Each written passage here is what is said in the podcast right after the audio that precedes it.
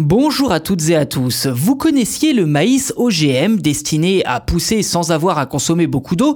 Eh bien aujourd'hui, place aux moustiques génétiquement modifiés qui au lieu de résoudre les problèmes de faim dans le monde, pourraient tout simplement sauver la biodiversité ou alors à minima la préserver.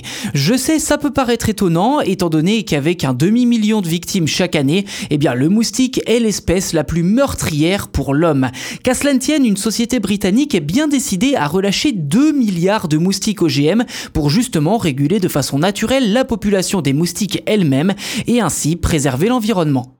Depuis plusieurs années, des entreprises comme l'américain Google ou l'anglais Oxitec expérimentent de nouvelles manières de diminuer la population des moustiques.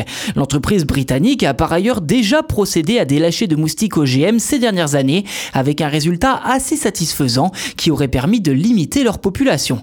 Plutôt que de relâcher à nouveau 750 millions de moustiques OGM dans la nature, Oxitec devrait prochainement en libérer 2 milliards. Ceci dit, de quels moustiques parle-t-on? Concrètement, ce seront tous des mâles appartenant à l'espèce Aedes aegypti. Objectif, que ces derniers se reproduisent avec des femelles qui donneront naissance à des larves non viables. En clair, ces larves mourront toutes avant l'âge adulte, empêchées par les gènes du mâle de produire une protéine nécessaire à leur croissance.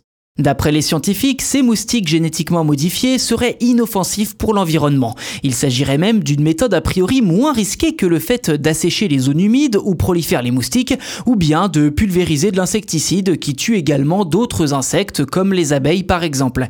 Ainsi, cette technique réduirait mécaniquement la population de moustiques sans l'éradiquer totalement.